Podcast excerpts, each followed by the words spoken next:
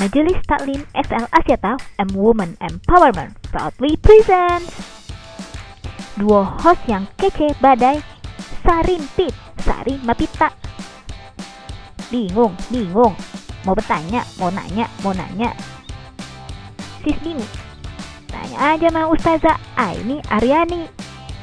Every Friday For one question di MTSL TV dan di Spotify Nanya Dong Sis. Assalamualaikum. Waalaikumsalam. Ngobrol bareng lagi sama kami, Sarintik. Sari, Kita. tanya dong sis. Sis bingung. Begitupun kami. Yuk, Tanya, tanya Ustazah. Nanya dong Sis. Ya Ustazah, untuk eh, pertanyaan selanjutnya ini banyak juga nih yang masih belum tahu ya, sering ditanya juga. Gimana hukumnya bagi seorang ibu hamil atau ibu menyusui yang baru saja melahirkan yang tidak bisa berpuasa? Apakah cukup membayar fidyah aja atau perlu mengkodok puasanya juga Ustazah? Di sini para ulama berbeda pendapat, tapi saya sebutkan yang paling umum, eh, fatwa yang paling umum di Indonesia, karena di Indonesia kebanyakan bermadhab syafi'i. Dalam madhab syafi'i ada tiga ketentuannya. Ketentuan pertama, kalau dia itu tidak berpuasa, wanita hamil dan menyusui, tidak berpuasa di bulan Ramadan karena mengkhawatirkan sesuatu terjadi atas dirinya, diri si ibu hamil dan ibu menyusui, maka dia wajib kodok saja tanpa fidyah. Kodok. Misalnya saya lagi hamil, saya lemes, letih, lesu, ya, anemia, muntah-muntah, pusing. Saya nggak puasa dulu deh, ya. Berarti saya ntar kodok aja. Karena badan saya yang bermasalah kalau saya berpuasa. Atau saya ibu menyusui. Kalau saya menyusui lemes banget. Kenapa? Anak saya mengambil meng- menghisap energi saya gitu ya. Nah, ini saya lemes apa segala macam. Maka nanti saya kodok saja. Tidak fidyah. Karena mengkhawatirkan dirinya sendiri. Yang kedua, kalau yang dikhawatirkan adalah dua orang. Saya hamil. Saya khawatir kalau saya puasa, saya bisa lemes, bisa anemia, bla bla bla dan saya khawatir anak saya malnutrisi, tidak tumbuh dengan baik di dalam kandungan saya. Berarti saya khawatir pada diri saya dan pada anak saya. Ini juga kobok tanpa fidyah. Yang ketiga, kalau yang saya khawatirkan bukan diri saya, tapi anak saya saja. Misalnya, saya hamil nih. Kalau saya puasa, saya kuat.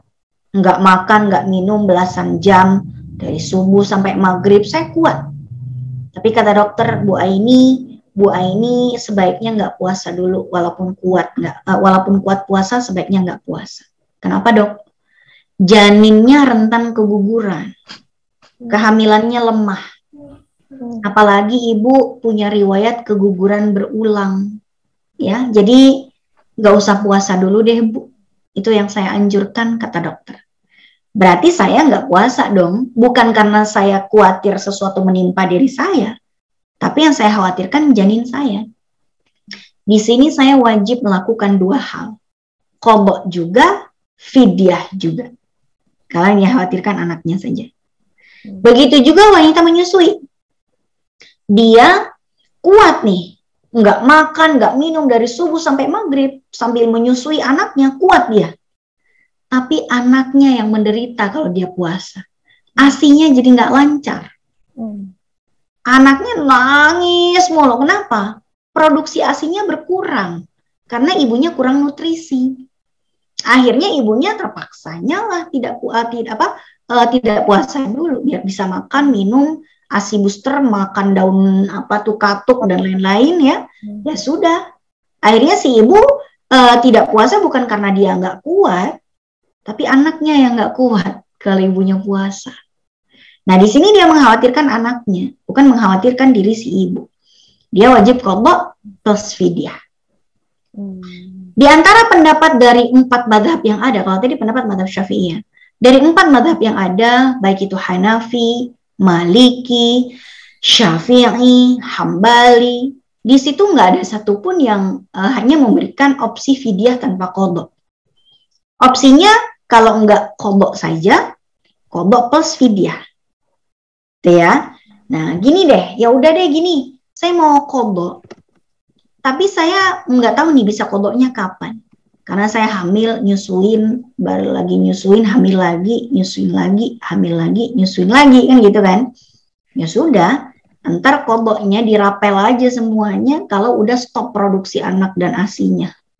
Itu udah nggak hamil lagi udah nggak nyusuin lagi dihitung aja utangnya berapa kodok nanti. Kalau sudah tidak hamil dan menyusui lagi.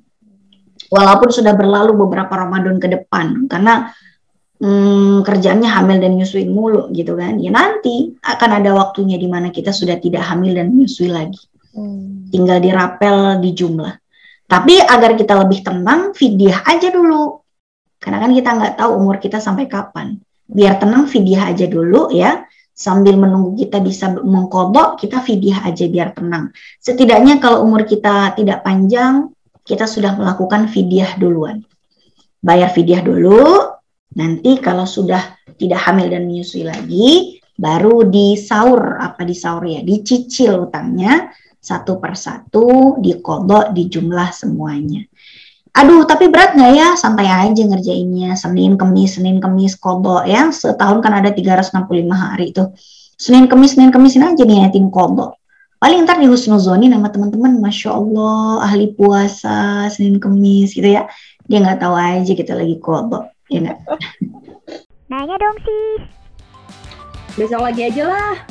Istirahat dulu kali. Yaudah dah. Assalamualaikum.